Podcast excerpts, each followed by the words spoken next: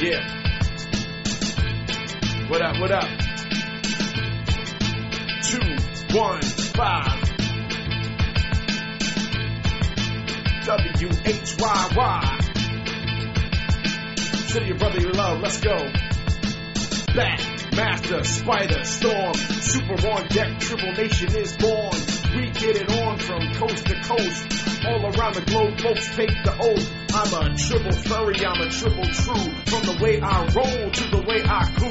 Too cool to be nerds, too cute to be geeks, the community tunes in whenever we speak. I G F B podcast retweet, get the newest and the coolest going on each week. So come on in, here's your invitation, stand up and be counted in the Triple Nation. Yeah.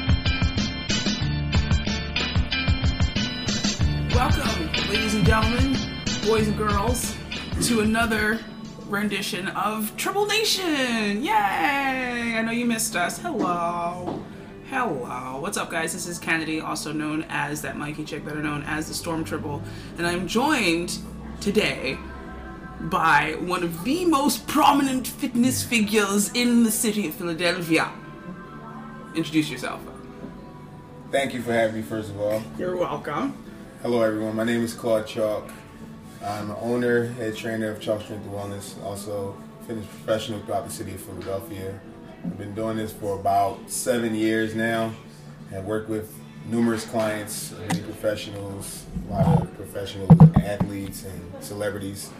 Um, just here to, to get, get get it out, get get some information out there. Get fit. Get fit. Get fit. And, get, get, get, get and, teach, fit. and teach people to understand these fallacies that they may have mm. about fitness, you know? So so I know you out there in Triple Nation are probably trying to figure out, why do you have this jock on this nerd show? What? What is this? What kind of unsanctioned, ridiculous, L-train foolery is this? Well, it's the end of January, and everybody has resolutions to better themselves.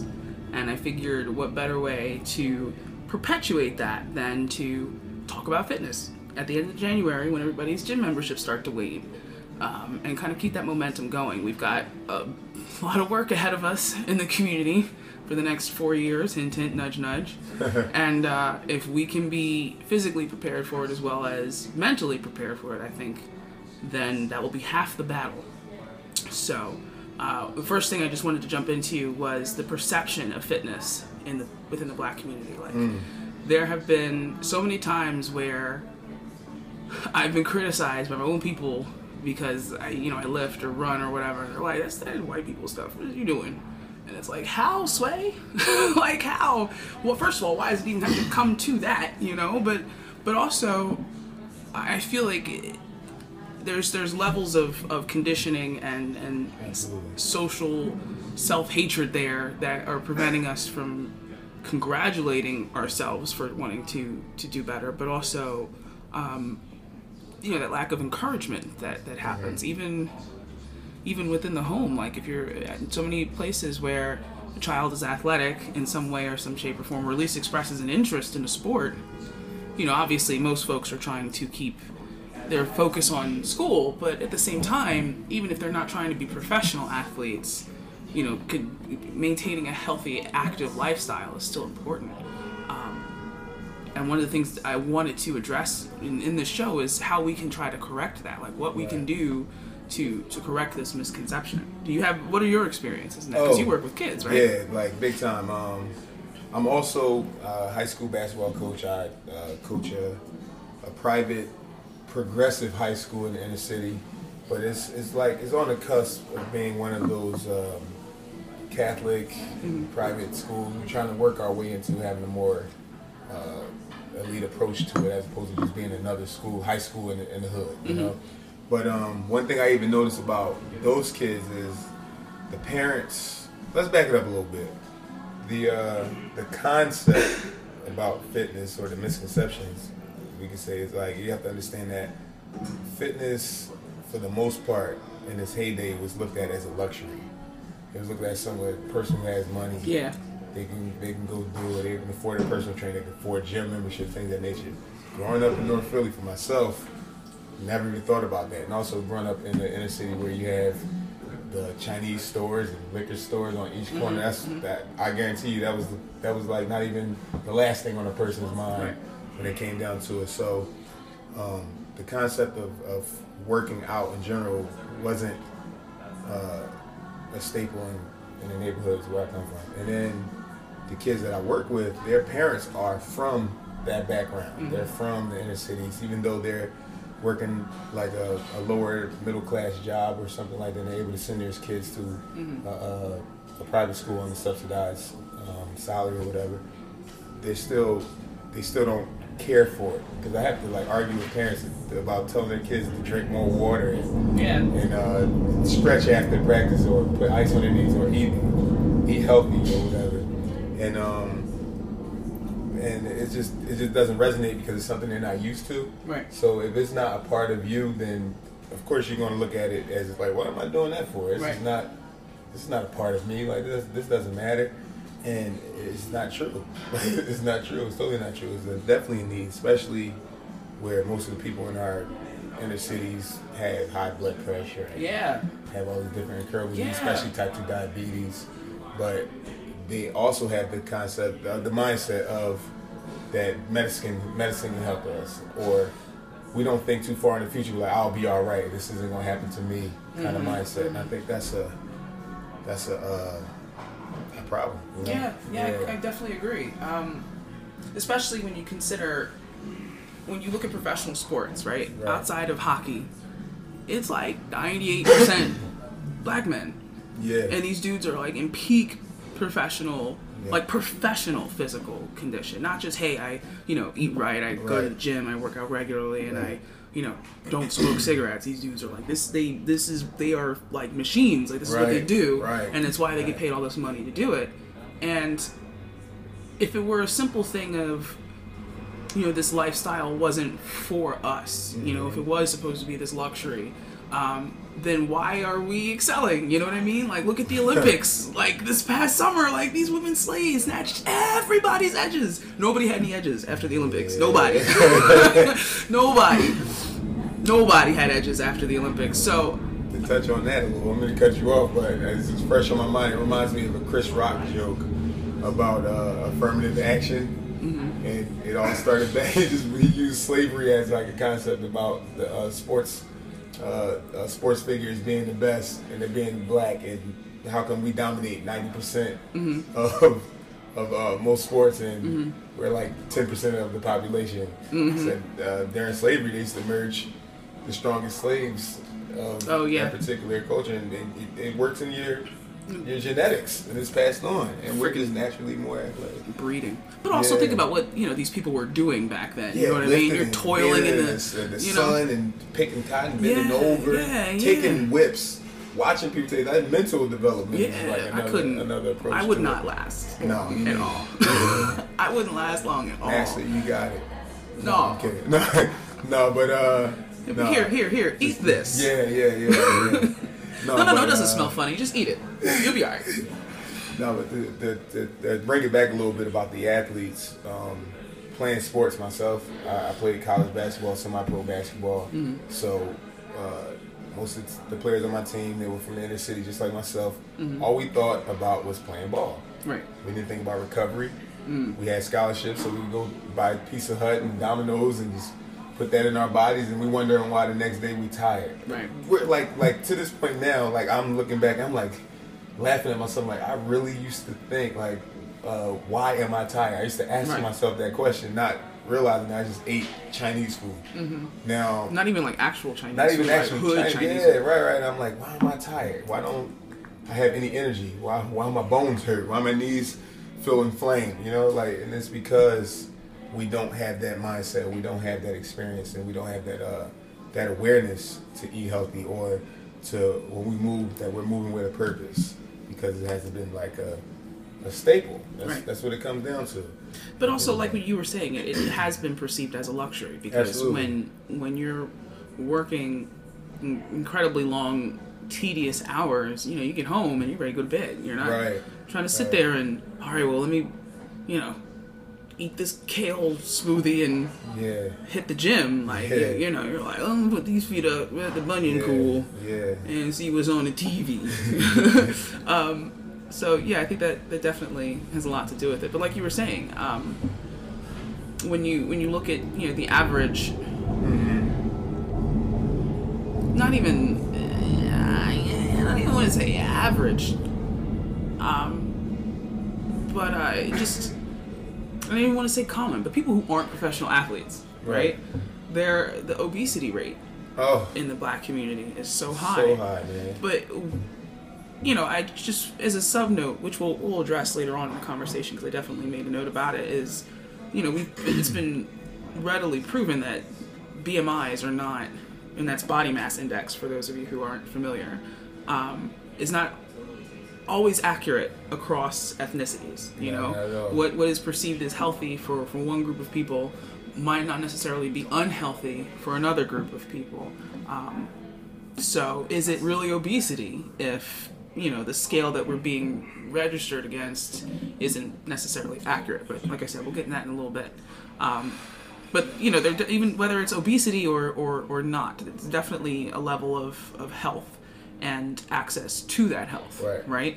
Um, when you're in, in, in an urban neighborhood, let's say, and you have a specific income bracket, nine times out of ten, you're living in a food desert. And yeah. by that I mean you don't have access to fruits and vegetables, you don't have access to lean meats, you don't have access to whole grains, right? It's whatever's cheapest and whatever is at the bodega. Right, and, you it, know? and it's, it, it's not the fact that It, it plays some somewhat of a role, but like it's not the fact that we don't have access; it's the lack of education that we have in inner cities. Well, by by access, I mean even if these folks, you know, even if you are, you know, even if you do have a car, right, or you do have a means, a whip, or some type of ride share program to get back and forth to a proper mm-hmm. supermarket. Mm-hmm. You know, when you're looking at, okay, I don't have the money to spend on fresh vegetables, I'm gonna get these frozen joints. Of course. At which point I live by those. Right. But at that point, you know, when you boil frozen vegetables, you're boiling away all the nutrients and all the minerals and stuff that you buy them for. So, you know, there's your it's a little give and take there. Mm-hmm. Um when you when you don't have access to a proper supermarket and you literally are using food stamps or whatever kind of service or uh, benefit, and you're at your bodega or your corner store that doesn't have these things, then you know you, you're making sacrifices because you can't afford yeah you know the the lifestyle and and I like but once again I don't mean to cut you off but once again to bring it back it's it, it, it's sacrifices, and there is lack of accessibility directly in the hood, especially mm-hmm. if you don't have a car. But education is key, because if I was to go back to twenty-fourth and Lehigh, where I grew up mm-hmm. at, and you got the Chinese store on the corner, you got uh, a pizza parlor on the mm-hmm. corner, you have uh, uh, the bodegas, whatever, mm-hmm. I can go there and I can still get food. I'm like, let me get the steamed vegetable from the Chinese store, steamed mixed vegetable platter. That's true. Put the white rice on the side. That's true. You get what I'm saying? It's like, it's education, because I understand how to eat. And then this is the thing. What would you rather have? Boiled vegetables with about forty percent of the nutrients boiled out of mm-hmm, it? Mm-hmm. Or fried chicken? Um, you get what I'm saying? Like, it's like, I, I, it's... I do like... It's give and take. At the end of the I, day... I do like it. Right, but it's like do, we I don't do. have the education do like or yeah. the knowledge behind it. And it's not saying we don't, because after this... I don't know why they think it's failed, but after this successful presidency, I think mm-hmm. that just passed... Michelle Obama's number one thing was Eat health healthy. and wellness. Yeah. And she made it a point. And for myself, again, I was on a panel down at the mayor's office about a year ago mm-hmm. when uh, Mayor Nutter, before he left, he um, instituted a program about uh, uh, Philadelphia Gets Fit. Philly mm-hmm. Gets Fit. So there are programs that are particularly catered to the inner city for people to go get free workouts, things of that nature. I provide mm-hmm. uh, workouts for people at subsidized rates and group workouts for free, and I've done it all summer long. And at the end of the day, if you don't have the education, you're not going to want to find out about it. You're not going to you're not going to know about it. You're not even going to think it exists because gotcha. you don't have the education. So I think that's what it comes down to. And with the advent of this computer, internet, mm-hmm. right. the education is there. You just got to want to go get it. So, so it's a matter of priorities. It's a matter of prioritizing. Yeah, exactly. Which seems to be a, a common issue in our yeah, community. Absolutely. I don't know if I should go, if I should spend two hundred dollars on fresh veggies, but I will definitely go get these Jordans. And my head hurts. Right. Why? Why is my blood pressure so high? Exactly. Um, exactly. So you know, that's cool, and and we can. I'll probably follow up with you and get links to some of these these, of these resources so folks can, can do that. Because can I, I mean, can I give these guys a quick background on myself? And they don't just sound like they got this fit guy wait, talking about wait, stuff. Wait, wait, wait, we're going to get to it because right, it, there's a, look at it, it's itching. You're I'm like, sorry because like I don't like cause I, I can hear I can hear the listeners now. No, no the, the like, listeners are more so looking at me, me like, no, the Triple Nation. No, they're like, why right. is this jock on this nerd show? Right. This is an infringement. But pseudo nerd. Yeah, I know. So that's why you're here. That's why you're here. Right. Um, like Pac-Man sometimes. Pac-Man. I'm done. Uh, so you know, it is a combination of not only having access to healthier options, but knowing what that access is and, and how to gain those resources. Right. Um, but eating right is half of it. That's the hard part. um, the fun part, in my opinion, is is being active and being yes. and finding what you know your your niche is, something that you enjoy that that also gets you off the couch and doing things. Mm-hmm. Um, I read a quote somewhere that you know exercise is not punishment for what you've eaten; it's a celebration for what your body can do. Mm, I like that. And that changed my whole mm. perception on things because no, you know, at first you're you're getting on the treadmill to be like, oh well, yeah. I ate this cheesesteak. Yeah. Let me yeah. let yeah. me run this hoe off, or yeah. you know, and and you can't think about it that way um, because then you're constantly going to be punishing yourself and, and thinking, mm-hmm. okay, well, I ate this amount of calories, I gotta burn this amount mm-hmm. off, but mm-hmm. I still need to put calories in my system so I can, you know, not fall over dead on my feet. And so it's it's a whole lot to it, but, you know, working out, a lot of folks think that you have to have a, a gym membership or access to the Y or whatever right. the case may be to do it. Right. So what are some, some, what's some advice or some pointers or some suggestions that you can give folks who want to uh, start working out but don't want to fall into the whole gym membership life? So the best is, is at home, like everyday life. And then I like to tell people, like, it's about, if it's something you've never done, you have to develop the habit. You have to do it in a way where mm-hmm. you you can feel like you can do it at a very, very, uh, uh, at a, in an easy way. It's very easy. So I would tell a person in the beginning of the day, this may, this may sound crazy. All right, so start out either in the morning or at night before you go to bed. Start with doing five squats and five push-ups and get in the shower. Mm-hmm. Like, why get in the shower? Because when you, after you do the five push-ups, you get in the shower, your brain starts to clear. Mm. And then you're like, I just did this five push-ups, and then try to build off of that. Everyone thinks they have to, they watch too much T V at that, and they see Insanity, they see all these other video shows and workout uh, video shows or whatever, mm-hmm. and they think they have to do that. No, start out very slow and make it a habit. So you go five, five push-ups, five squats. I'm going to do this all week long. Next mm-hmm. week I'm going to do six. And before you know it, it becomes a habit. And then when you throw the shower in there, it's like a pattern. Like, once I work out, I get in the shower. Because mm-hmm. it gives you that feeling of being complete. Yeah. And then before you do it, I mean, after you do it, you'll start to build just a habit, and it'll just start, your body starts craving. And then just off, what is it called? The, uh, uh, the compound effect. Okay. So you just build on top of it. You do one, and then one equals three, and then three equals five, all at six, and keep on going, so on and so forth. But at the same time, once you start to build that habit, it'll just start to take on a life of its own. That's what happened to me. That's how I did it. But I think you want to start off very, very, very simple, because you don't want to feel as if you're defeated on your mm-hmm. first time. Yeah. Or it feels like a task. The psychological part to it is like, all right, I did these five push-ups and these five squats. You don't want to go to the next thing, but oh, shoot. Right. I got to do these five push-ups and these five squats. No, five push-ups and five squats, you can do it. And then you'll yeah. throw sit-ups, bicycle crunches. Try to make it as simple as possible so you can get that reward feeling mm-hmm. to yourself and develop it over time, and you'll build it up. That's it. But at home is the best way. You don't need a gym membership. You got your body. Says the personal trainer. Yeah, you don't need a gym. I, look, look, I might lose money, but uh, I'm telling you the truth. Right, right, right. At the end of the day, that's an excuse if you if you feel like, I have that problem sometimes. Like, oh, I don't gotta go to the gym. It's so far away. Mm-hmm. I can't work out today. What? Right. You gonna take your butt home and do some planks? Right. Like, like there's little things like that. and uh, just you want to build off of that. So just keep it simple and start from the home and then work your way out. Gotcha. So I would say work in the home, start with that little habit, and then make it easy from there. So you said that's how that's how you started, and you yeah. have you have an incredible yeah. fitness journey story. It's a little unique. Um, it's it's awesome. Y'all can't see it because it's radio. Yeah. But if if if y'all were to look at this man and he tell you what he about to tell you, you'd yeah. be like F O H. F O H, I'm yeah. calling shenanigans. Get yeah. out of here. So, so tell Triple Nation a little bit uh, about your, your journey. Like my, my journey started as a kid. I was always uh, an overweight kid in the inner city. Mm-hmm. Like I, I had asthma really bad, so mm-hmm. um, being athletic was an issue in the beginning. I always wanted to do sports. Like that was one thing. I loved running. I loved to play basketball, but I couldn't breathe. Mm-hmm. So I guess those are motivators that uh, that's those those.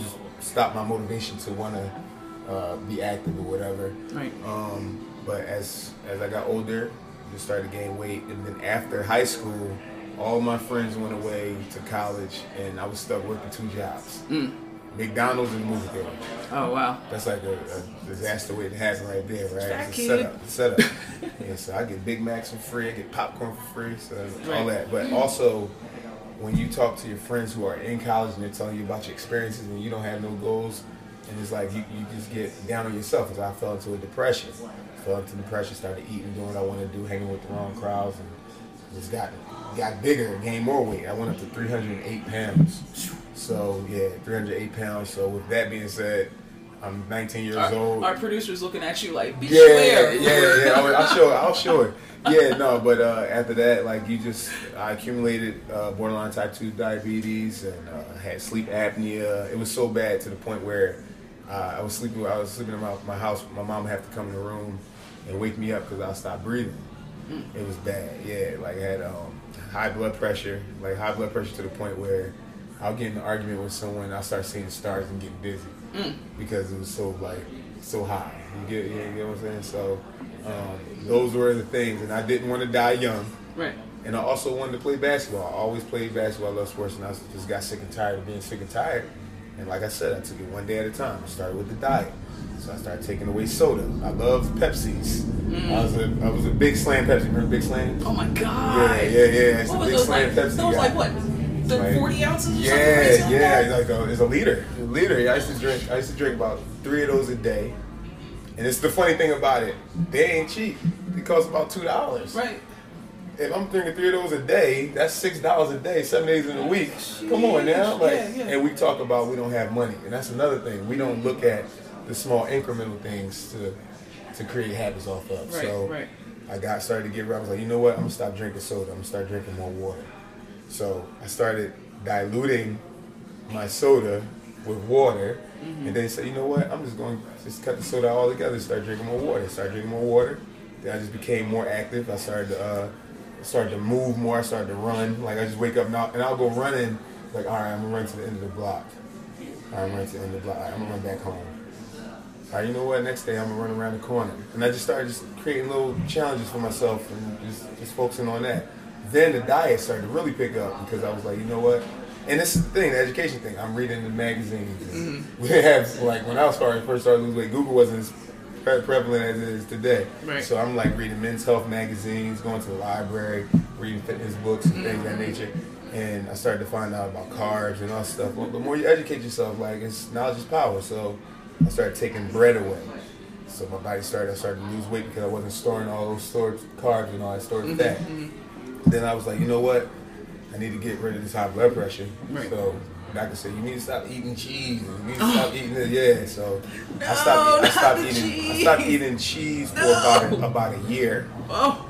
I stopped eating uh, bread, like white white bread, like bleached bread with more sugar, more well, whole wait, grains. I'm sorry, I don't mean to interrupt. But uh-huh. if you're if you're not, because I don't drink milk, so uh-huh. my my calcium comes right. from cheese and, and well, eggs. So how grown, are you getting? You're a grown person, and you're not a you're not a kid. You're not old. So you need calcium, and you get calcium from vegetables. You don't need it as much as you would as a child or older person who needs direct calcium. So okay. you get right. like one of the highest um, uh, uh, calcium vegetables is broccoli.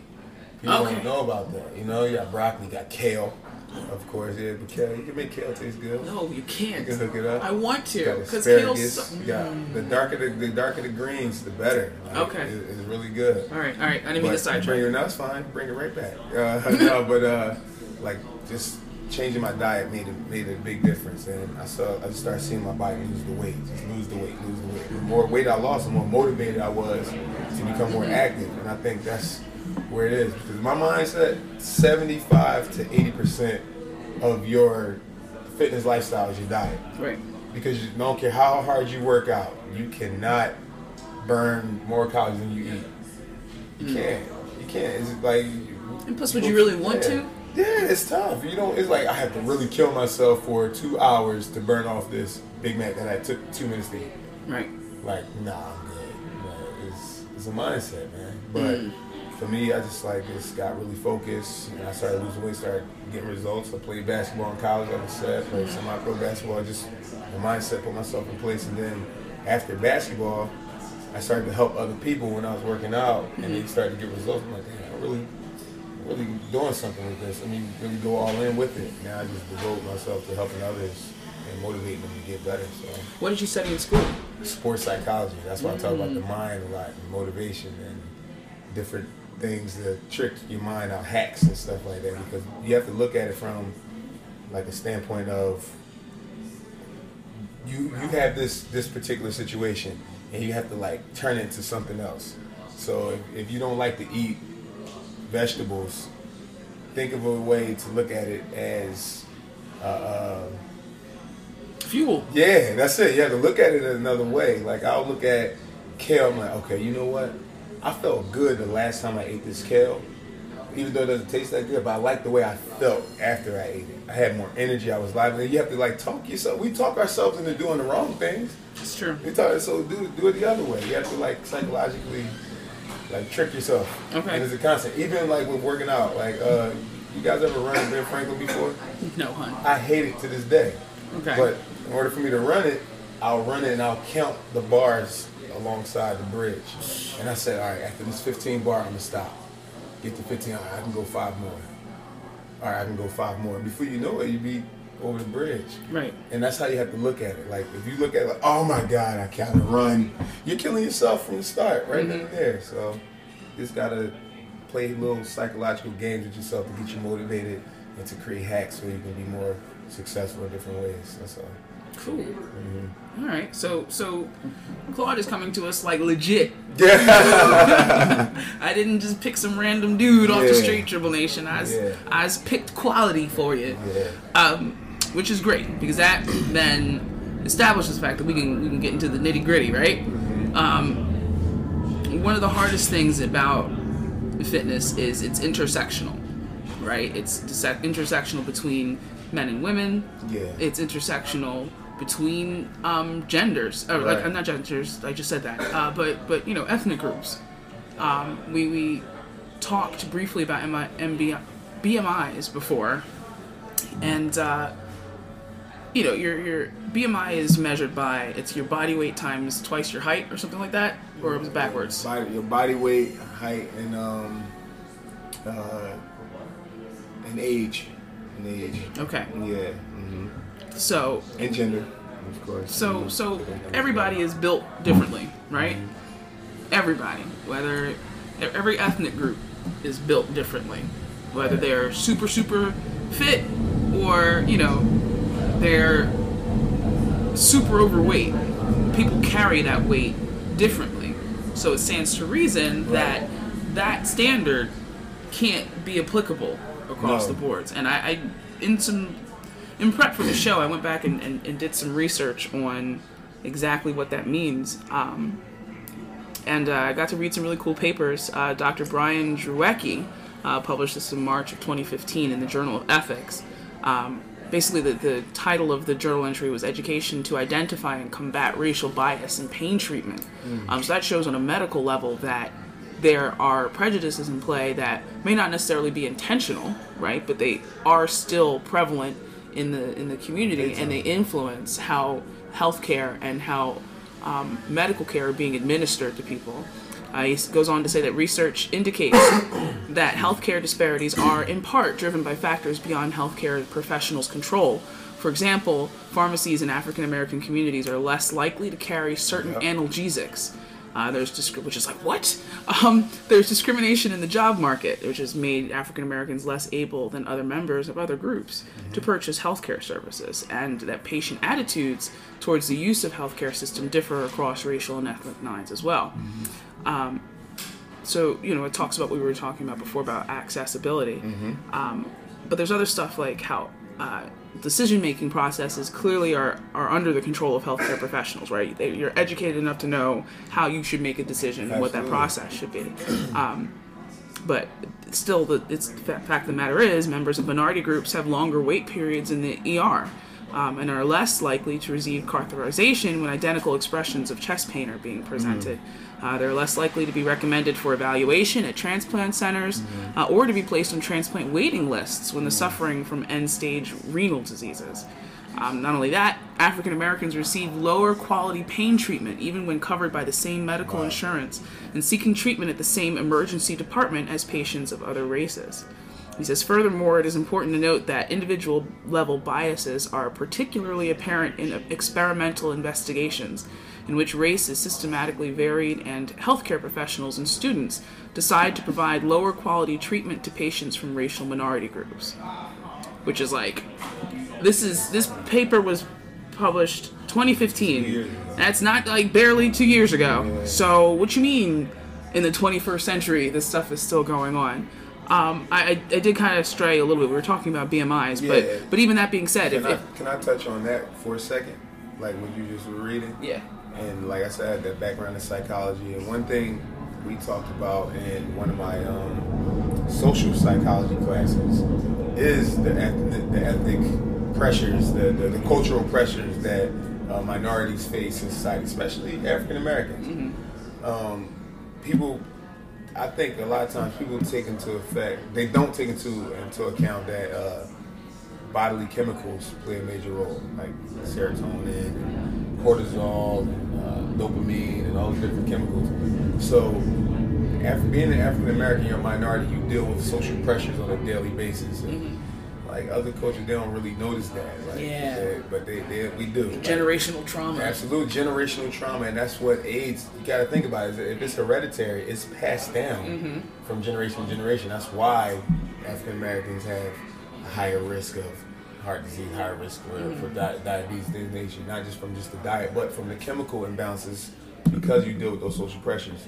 Cortisol is built when you when you feel stages of stress. Mm-hmm. That's a fat-producing hormone. Mm. So at the same time, if you're a person who is an African-American, and let's say you go get on the elevator, and you're in the elevator with a bunch of white folks, and like you're just sitting there like, I hope they don't think that I'm trying yeah. to steal their purse. All the things that go through your yeah, mind. All, these are, oh, all man, of the they're things. Probably thinking that, that, that I'm this kind of person. Probably, like all the, so yeah, I think your body's omitting It's omitting this chemical. It's just releasing, releasing, releasing, and that, that makes you gain weight. That makes you produce other imbalances in your body, and then that, that, that adds to what you just said. Mm-hmm. Like it, it's not just what the doctors say. These are physiological changes that, right. that, that we develop on our own. So right, right.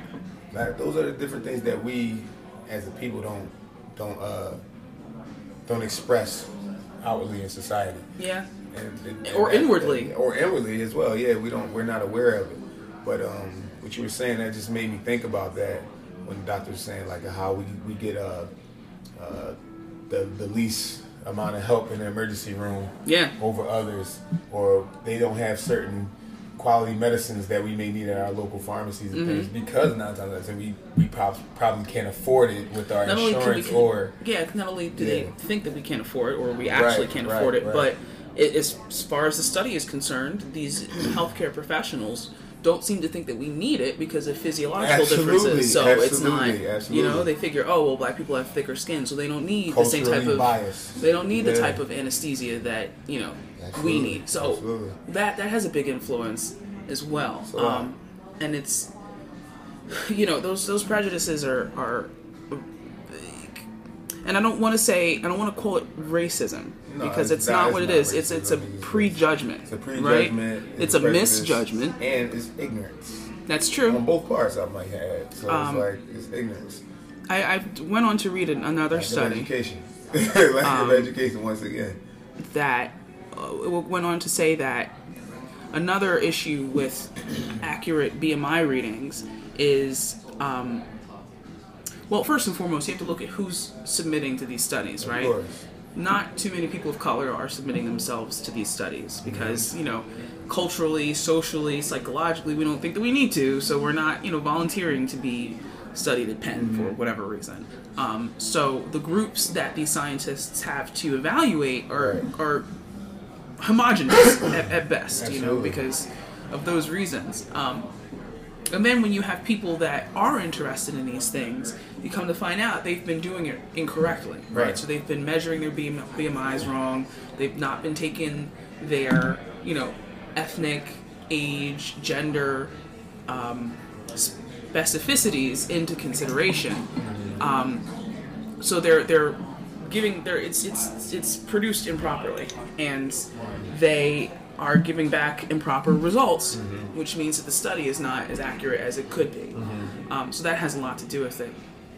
Um, but this study I found fascinating because it not only brought that into consideration, but it also talked about what what you were mentioning, Claude, about, you know, there's other psychological brain chemistry things that are involved with it too. Yeah. You know, if we are not aware of the fact that, you know, you're manifesting these things in certain ways because you are depressed, yep. then how are we supposed to know that this is a problem? Oh, girl, you're not upset. Just pray on it. You'll be all right. right. And it's like, no, this is a chemical right. imbalance that is perpetuated by physiological thing, yeah. crappy living situations yeah. and, you know, adverse conditions and trying to maintain an income. You know, yeah. this is a compound thing. And, you know, it's a proven fact that you, that you are less motivated to want to do anything physical when you are in a stress state. Yeah, it's hard. Your body's like in a constant state of like uh, protection. It's like it's, it's in a, a fight standpoint, a right? Fight or flight standpoint. Which, which you know,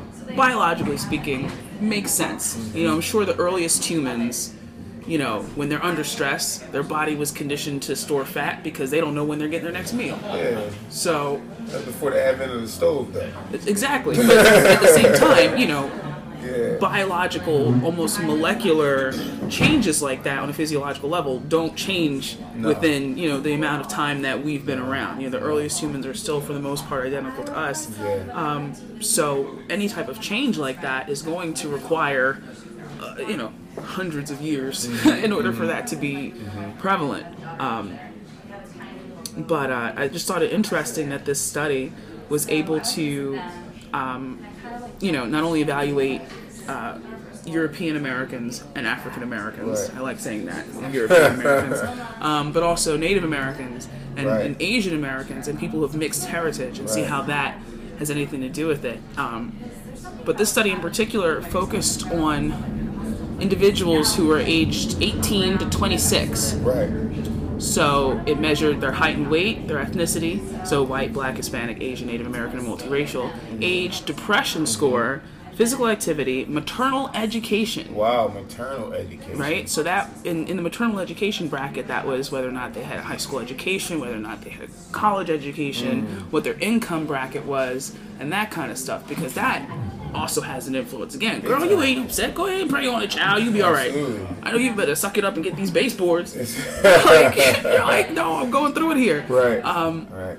So it, it showed that that had a direct correlation to, to what a lot of these folks were, you know, manifesting in their B M Is. So it brings me back to, you know, the point where we're talking about it for. Is it is is African American fitness comparable to European American fitness? Is African American fitness comparable to Asian American fitness? Is it something that we're reading too much into? And this might not necessarily be a question that you can answer, but it's a question worth asking just the same. You know what I mean? Um, from my experience, I've worked with everyone, like Asian, African American, white, Mexican, mm-hmm. whatever. Um, the actual fitness in itself, jumping jacks don't change. Right. Squats don't change. They stay the same.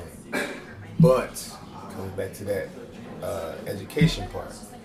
I feel like um, our our lack of uh, knowing plays a, a, a role in us not doing, you know? So people who are depressed, as opposed to like, girl, you gotta go get them baseballs, you all right, pray on this. So we're like, girl, let's go for a job. Mm. You'll feel better. Right.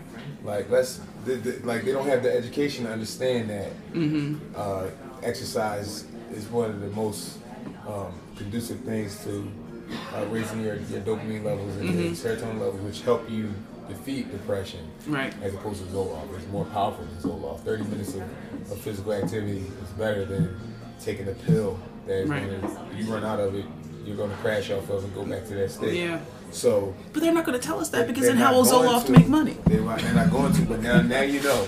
Yeah. You know, you know it right now. So no more excuses. My thing is. You hear that, Triple Nation? Absolutely. Now y'all know. So let's get it. Um, no, but um, you you you got a point. Like it, it, you can't compare the two. Number one, you just said it. Our our living styles, our lifestyle, our backgrounds, they play they, they play a role in us feeling the way that we feel because mm-hmm. you have a lot of stress in society, in the home, in your environment, neighborhood. You gotta, like me growing up in North Philly, I had to walk home from work at night and uh, think about, damn, I might get robbed. Right.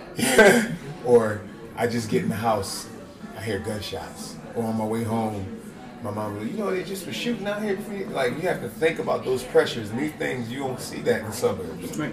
You got to worry about hitting a deer. Yeah. Got home. So you causing the injury. No, but uh, you can't compare uh, as far as the living, uh, the lifestyles and the living situations. But you, you, you, you have to take. Uh, you can compare the workouts, the exercises. But I think we just take more of a account of our, of our own, take right. more, be accountable of ourselves. We can actually do a much better job at bringing awareness to it, and I think it's happening a lot more and often. I'm noticing like people who uh, who do Herbalife, mm-hmm. they they have these free Herbalife Herbalife boot camps, and these are people from the inner city who never worked out a day in their life, all of a sudden doing these fun boot camps and things of that nature. And I think because we are people who uh, we like creativity, we mm-hmm. like differences. So if you make it a more enjoyable workout as opposed to being mundane, like. A lot of workouts are right. Yeah, I, I want to because they can get monotonous. Yeah, exactly. And and through that monotony yeah. is where you see results. Absolutely. But psychologically, if you're like, bored, then exactly. it's especially if it's something that hasn't been a staple of your right. your whole life. So you have to make it fun. You have to throw in one song, mm-hmm. and like like I'm going to do these amount of uh, movements for the duration of this song, or right. like uh, spelling out a word and doing exercise to the word that you're spelling out to, or whatever. Just something creative. And I think that's one thing that African Americans, we thrive off of is creativity. Ingenuity. Yeah. Absolutely. There you go. Absolutely. So, uh, another thing about the double standards in fitness is, is the gender thing. And I wish I, I knew... Uh, Women uh, are killing the game. Uh, well, I was going to say I wish I knew a black woman uh, uh, trainer because I would have had a, you know what I mean? I would have been a more rounded discussion here as opposed to me who was just kind of like that, yeah. on the outskirts. Um, but something...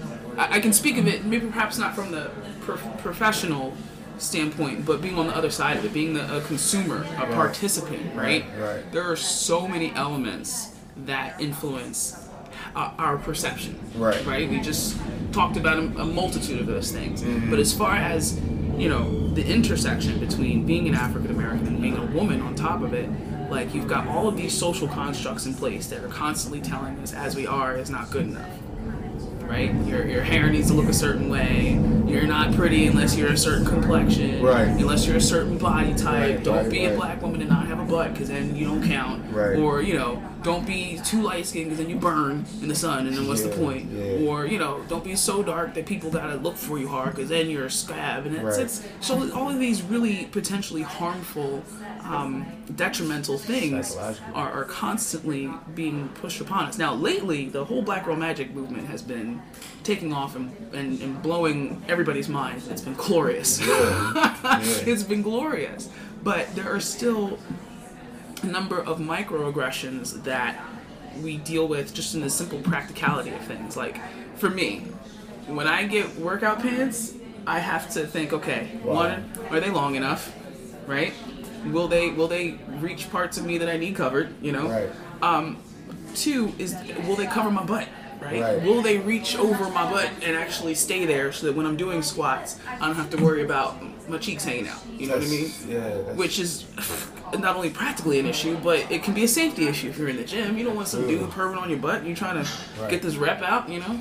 Um, and then, you know, another thing I run into is like my inseam goes fast because I have large thighs. So, and it's not like they're gelatinous. Like, I'm pretty strong. So me running, me lifting, you know, I need to make, know that when I'm, go, again, going down for this squat, my inseam don't bust out. Right. Um, I actually just reached out to a, a, a alternative women's uh, workout clothing company today on Instagram. You have it, yeah. And they had these really dope looking, you know, workout pants. They came up real high, but not come up so high. They look like maternity pants, you know what I mean? They came in extra lengths and all this cool colors and, you know, dope, not just your Old Navy Athleta type stuff. And I was like, but how's that inseam know? Right, I left a comment, like, because I'm constantly, what's that inseam do?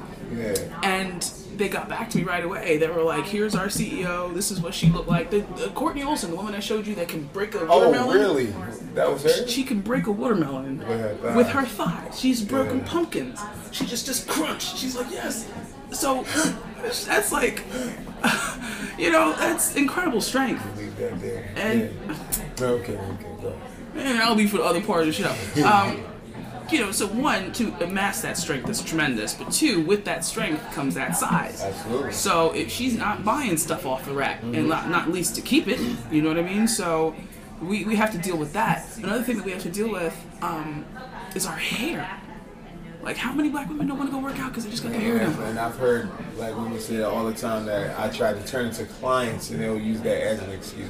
Because that's real. When you just got finished dropping one hundred fifty dollars on your hair, hey, the last thing you're trying to do is sweat it out. But what you just said, this is the thing. Like I, like I said earlier, it comes down to that creativity. And then I think the more experience you have, the more like enlightenment you get, sure. the more creative you become.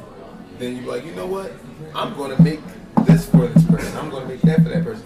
Now, they got women, women I, they wear their hair in, uh, in buns, and they're not afraid to care. If they don't care what they look like, they'll put a scarf on their hair and do whatever they got to do. Mm-hmm. But at the same time, it's there, there are people that are creating things for women. And I don't know, I may not see a whole lot of female trainers, but women dominate working out, period. Like mm-hmm. most of, ninety percent of my clients are women. Wow. Like, that's hands down fact. Women are more concerned about not just the way you look. Y'all concerned about your health. Mm-hmm. Y'all concerned about just staying. Like y'all, y'all know how to. Uh, y'all know that if you work out, you'll feel better. Uh, you don't feel embarrassed to have a guy help you or another person help you if you don't know something. Mm-hmm. Like on the flip side, men is the total opposite. Like men, I come to see we have the hardest problem, especially in the, in the uh, African American community. community. Mm-hmm. A lot of the guys, they, they grew up playing sports. Mm-hmm. So they think that because they played basketball in high school or football in high school or college or whatever, that they don't have to work out because they have this athletic background. So mm-hmm. they're apathetic to it. Or their pride in getting away. I don't want to see this guy see me fail. Right. So I don't need his help. Right. So women, on the other hand, all that stuff goes out the window. I never thought of that. Yeah, it's the, it's the truth. Like, I've seen it. Like, I've had guys who need my help, not because I'm the best, but because they just need it. Right. And I'm willing to help them. No, I'm good, man. I'm, I'm all right. I'm all right. And I'll talk to his wife. Mm-hmm. And she'll be like, he just doesn't want to say anything because his ego and his pride is hurt. And these are factors that mm-hmm. stem from that trauma. Yeah. like, yeah. That's true. A lot. But That's true. Women, you guys are, y'all killing it, and I think that it's starting to expand even more. Mm. Like you have a lot of female uh, uh, trainers out here, especially in Philadelphia. You got a couple. I work with a couple uh, strong female African American trainers at mm-hmm. that, and like I said, I think it's the awareness, and also over the past ten years, people gotta think fitness as an industry, a true industry, mm-hmm. has only really been rampant since like. Yeah, has only really been rampant since, uh, I'll say, like the, the late seventies, early mm-hmm. eighties. So it's kind of, it, it just finished its infancy. It's like on the upswing. So now we're on the, the cusp of something really great. Now it's becoming awareness. It's becoming mm-hmm. like, there's no more Jack LaLanes and, and, and Richard Simmons anymore. There's yeah. a Shaun T. You have uh, uh, uh, Arnold's still getting it in. Oh, yes. He's not. He's not doing personalized like training. No, he's just staying healthy and fit. He's just. He's minus, his minus, he's just I think fit. He's a major shareholder of, of Gold's Gym. But exactly. Think, but think, you see think, what I'm saying? Think, like this is a this is a. Don't an quote industry. me on that, Nation. Don't quote yeah, me on this. It. This is an industry that used to just be a fad, and people used to do it just because they had the money, or it was mm-hmm. just like mm-hmm. muscle heads that go lift weights. Now this is a multi-billion-dollar industry right. that's only getting uh, better as we go, especially because. People are getting sick. They're taking medicines. They're getting sick of mm. of, uh, of, uh, of being overweight, and then all these diseases that are coming about. Doctors are telling them to work out, and just fitness is becoming more prevalent in the world today. Mm. And I think that when that happens, we're going to get more people involved. We're going to have more women. You're going to have more men, more African Americans, more minorities. Period. Doing something major in this industry, and that's a beautiful thing. That's from what I see. I agree. Yeah. So now we've addressed mm-hmm. all of the challenges yeah. that people within the African American community and, and other minority intersectional communities probably come across on their on their own fitness journeys. Right. So so let's establish the future, right? let's let let's let's talk because we've talked about it briefly as we covered each point, but right. on a on a more decisive note, like a- a- accessibility is there. Yeah. Right, it exists. Um, Big time. If, if you if you are, you know, on government assistance, if you are getting help from the system, if you will, you can still buy fruits and vegetables and whole grains and all that stuff with it. And that's why I think the, the welfare program really wants you to do. Like, yeah, they want you to. But, yeah, like, but um, and they have educational programs as far as um, they have educational programs. Mandated by the government through the Obama, Obama administration that gives you incentives for eating healthy, for working out. Like they'll, your insurance will pay you your gym membership money back if you go a certain amount of times, mm-hmm. or if you uh, complete a nutrition program in your community. They'll give you a gift card to Whole Foods to buy a month supply of groceries or things. That, these are things that people don't know, but they're out here. So that's the future. That's what's happening. Just sugar tax. We just had a sugar tax yeah. applied to beverages that like contain sugar, sodas, juices. So that's kind of the incentive to make people look. Listen, if you want, it's almost like cigarettes. You want to buy these cigarettes, you are going to spend an arm and a leg to get these cigarettes that aren't good for you. You want to buy a soda, you want. to... Yeah, you know, really, so I feel like water is a dollar. I feel like that, that sugar yeah. tax is definitely um, uh, there's two intentions there. Double entendre. Yeah, you know what I mean. Like yeah, I, it's yeah. that's primarily to generate revenue Absolutely. for the school district, Absolutely. which needs money yeah. desperately. Yeah. But and then it's also stimulating the, the cheaper of us to not yeah. pay for sodas and juices anymore. So there's that. My my before we I don't yeah. want to get too sidetracked, but.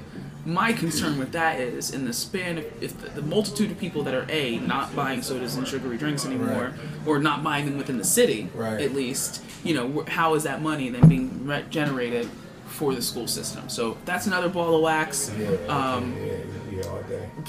Uh, yeah. Tell me that. Well, that's another ball of wax, but something to think about, y'all. Um, so there there are options in terms of, of eating healthy. There are options in terms of how to stay active or get active right. and, and stay active.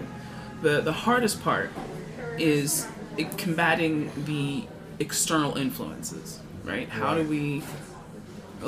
The hard part will be not only individually but also collectively staying strong when we hear that negative shit from the outside, right? right. When your knees start protesting from all them squats, yeah. you know, mentally yeah. overcoming that. When your your your your older aunt is, you know, scrutinizing you for right. for having, you know, the hair is all messed up because you've been lifting right. all day or whatever the case may right. be. You know, chalking that up to, you know, she's of a different generation and, you know, don't really take it to heart, but also try and influence her at the same time. But also, you know, making that decision like, oh snap, I'm supposed to go to this party. I really wanted these new J's, but I need to food prep for this week, so I should probably fall back and just go grocery shopping. But dag, I kind of want to go out too. My boys is out. I don't want to be fly and all that stuff. So, you know, there's that I feel like is, is the hardest part. And not just in, in terms of fitness, but in general. You know, the whole Black American experience is, is staying solid without being, you know, you want to you want to stay strong without, you know, being hard at the same time. Because the last thing any of us need is to put up all these walls yep, and, and all these boundaries that will that will keep everybody divided. Right. The goal yeah. is to overcome. To, the goal is to ultimately come. A, a post-racial society, right? Absolutely. Where no one looks at that shit and no one cares about that shit. Um, stuff. Oop, dang. Well, at least it was fifty-three minutes into the joint that I lost it. Um. Sorry, yeah. we're, we're adults. That shouldn't count either. I don't yeah. think so, but, you know, yeah. mm-hmm. try to mind my, my language. Um, so, you know, I think that's that's the major challenge for us, is just finding people like yourself, Claude, finding people who are, you know, professionals, people who are experienced, even mm-hmm. if they're not professionals, mm-hmm. and, you know, opening that dialogue, having that conversation, and thusly being able to change the narrative um, that we have been prescribed, right, and thusly subscribed to. Uh, to touch on that a little bit, like the, the conditioning factor, um, it, it's conditioning. It's something that's been trained in you.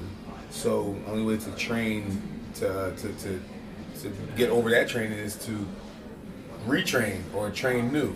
So I think a lot of people have to, uh, let's let's go with this, accountability partners. Mm-hmm. Let's start working with each other. We keep each other accountable, whether it's your brother, your friend, your sister, mm-hmm. your, your aunt, your uncle, whatever. Do accountability partners. Um, build a community where some, someone has to take the, take the initiative and mm-hmm. be a leader. Seek out Uh, new life and new civilizations. Boldly go where no one has gone before. Well, I'm glad you. I recommended right, that, right, sure. Right, right. I happened to do the show that tries to do exactly. Point your glasses up. No, but uh, sorry. No, but uh, you, you have to take it to the, the community factor. People need to come together more. It's just little simple things. I think we have to put our pride aside mm. as a culture, because we are a culture that has been stepped on and abused for a long time. So you have to build up that ego, you have to build up that wall, that mm-hmm. pride, but it's been so conditioned in us that mm-hmm. it's like we have to have pride with everything. Right. Like, I want to rebel against working out because I see white people working out. That's why I think, yeah. I think we rebel because we don't yeah. want to do what the man is doing. There was, I was, I was, like, I was driving around with yeah. a friend of mine. She tired, Triple Fact. What's up, girl? Yeah. And we were just driving around West Philly, and there was two women running, like they were just running, and you can tell they were right. And she was like, she just shook her head and was like, that's all white people do. Running. That's all they and do. I got mad at first. I was like, you right, that's all. And I was like, well, wait a minute, I like to exactly. I want to run. And, and it's the thing, it's been more African Americans taking to it. For me personally, running just hurts me. Mm. I'm a sprinter, long distance, my body is big, like, yeah yeah it's, it's it's hard, it's heavy on my body, but it feels good to run. And once you get an accountability partner, or you just start to do it by yeah. starting out with power walking and then mm-hmm. start jogging and start running. It'll all turn into a habit, but you need to recondition yourself. It's a must, or we're going to stay here. Mm-hmm. We have to get over it. And I, like I said, it's starting to change. People are starting to become more aware. It's just, it's slow, but it's starting to become more present, especially in this in this future day, especially now. Now, at right. this moment in time of this uh, generation or whatever. Yeah. So um, stay stay strong yeah. and stay focused and, and, and help each other absolutely, out. Absolutely, man. And, and your mindset, the mindset too. One thing that helped me along my fitness journey was having a proper mindset, creating affirmations. Mm. That's like creating power power words and power sayings that help me stay motivated. And, and you like you repeat rap songs all day, right? Yeah. And then you can you can say a rap song so good you start to feel it. Mm-hmm. So same thing goes with having an affirmation for yourself. Something as simple as every day and every way I get better and better. Mm-hmm. So if you say that and you throw a tempo behind it, you walking down the street or you going for your power walk mm-hmm. Mm-hmm. Uh, for for an hour. I'm gonna go for a power walk for an hour. I'm gonna say every day and every way get better and better, and give it different melodies and mm-hmm. give it different uh, beats to it.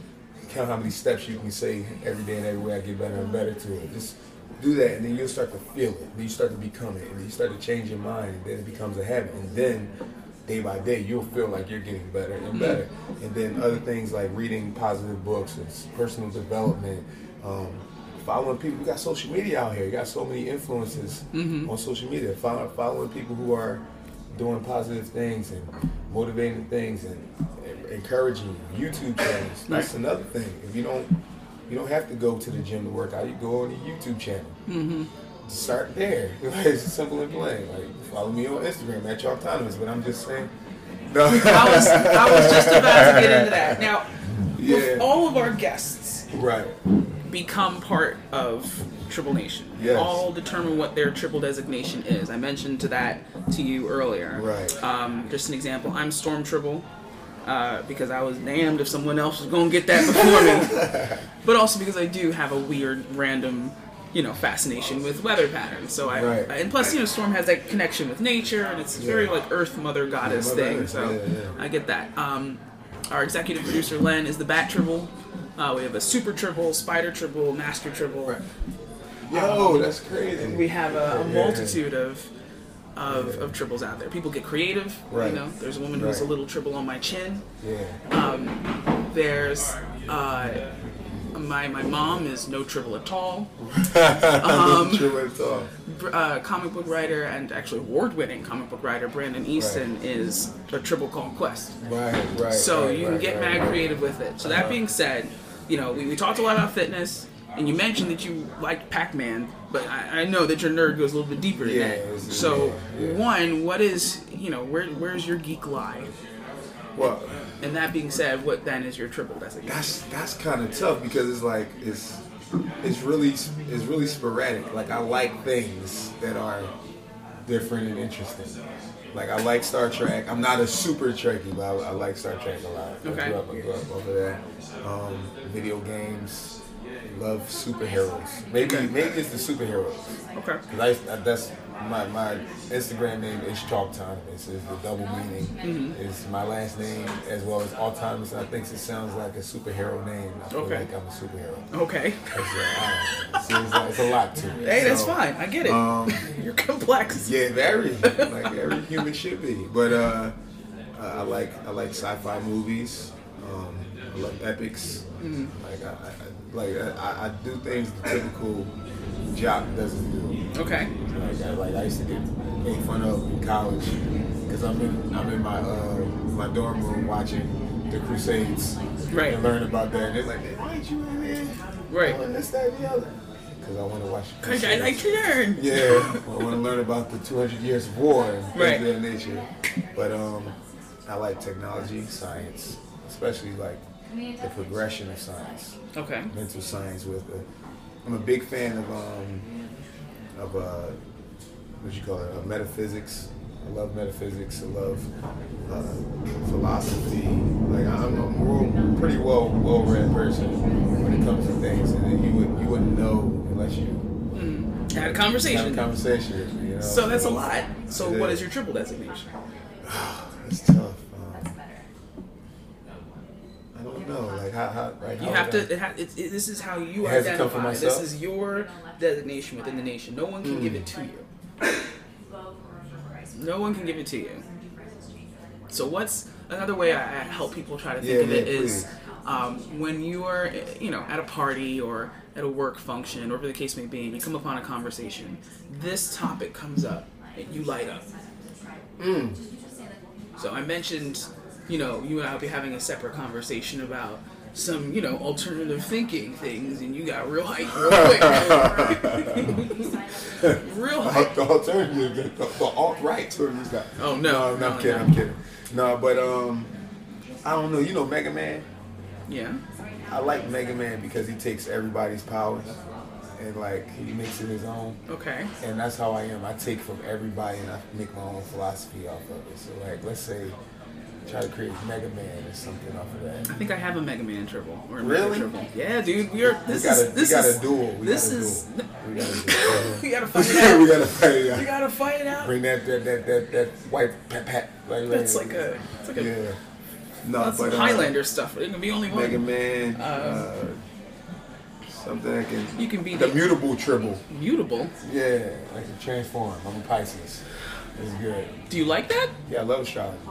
Yeah. But I mean, yeah. the mutable triple, is that yeah, what absolutely. You would do? Yeah, okay, because you could do aut- Autana triple. Oh, we... The motivated triple.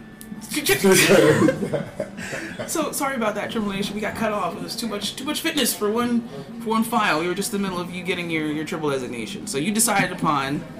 The motivated triple. Okay. Awesome. Yeah. Motivative triple. So it's not yeah. official until you take the oath. That's crazy. It, I mean, it's I a le- I came up with the name. It's a legit nation, dog. Like, citizenship. So I have to, I have to swear it? Yes. Yes, yes. The Bible. All right, it's easy peasy, right? So oh, you're going okay. you're gonna to raise your right hand to Stan Lee. Stan. And your left hand to D C. Uh, do it, do it, do it. And repeat after me. Uh-huh. I'm a triple furry, I'm a triple true. I'm a triple fairy, I'm a triple true. From the way I roll to the way I coo. From the way I roll to the way I coo. Yes, so like, shall it be said, so shall it be done. Chalk. Claude Chalk is now known as Motivative Triple. I be wanting to call you by your, your, your Instagram handle. Like I don't like I don't know you as a person. You see what social media does to people? It transforms you. It's crazy. Baby. Like this. Like this. Yeah. Word up. That was dope. Thanks for coming out. That was the ever popular, ever charming, motivative Tribble himself, Claude Chalk. You can find more about him on Facebook at Claude Chalk. Find him on Instagram at Chalk. Autonomous. You can also find his website, chalk strength and fitness dot com. Uh, it's incredibly excellent conversation. I hope you all learned from it. I hope you enjoyed it as much as I did, and hopefully will help you on your path, your own individual fitness journey. Uh, stick around, you guys. We're going to be doing some great things on Triple Nation. I decided to take the show in a different direction, um, and I, I can't wait to share it all with you, and I hope you all enjoy it as much as I enjoyed putting it together. Uh, from here on out, we'll be exploring the complexities of applied geekery, which has a pretty specific tone to it, so stay tuned. Uh, for all of the tribbles, for the Bat Tribble, Super Tribble, Spider Tribble, Master Tribble, for the new Motivative Tribble, and for all of you tribbles at home and at sea, uh, this is Storm Tribble saying, peace out, Tribble Nation, be good, y'all.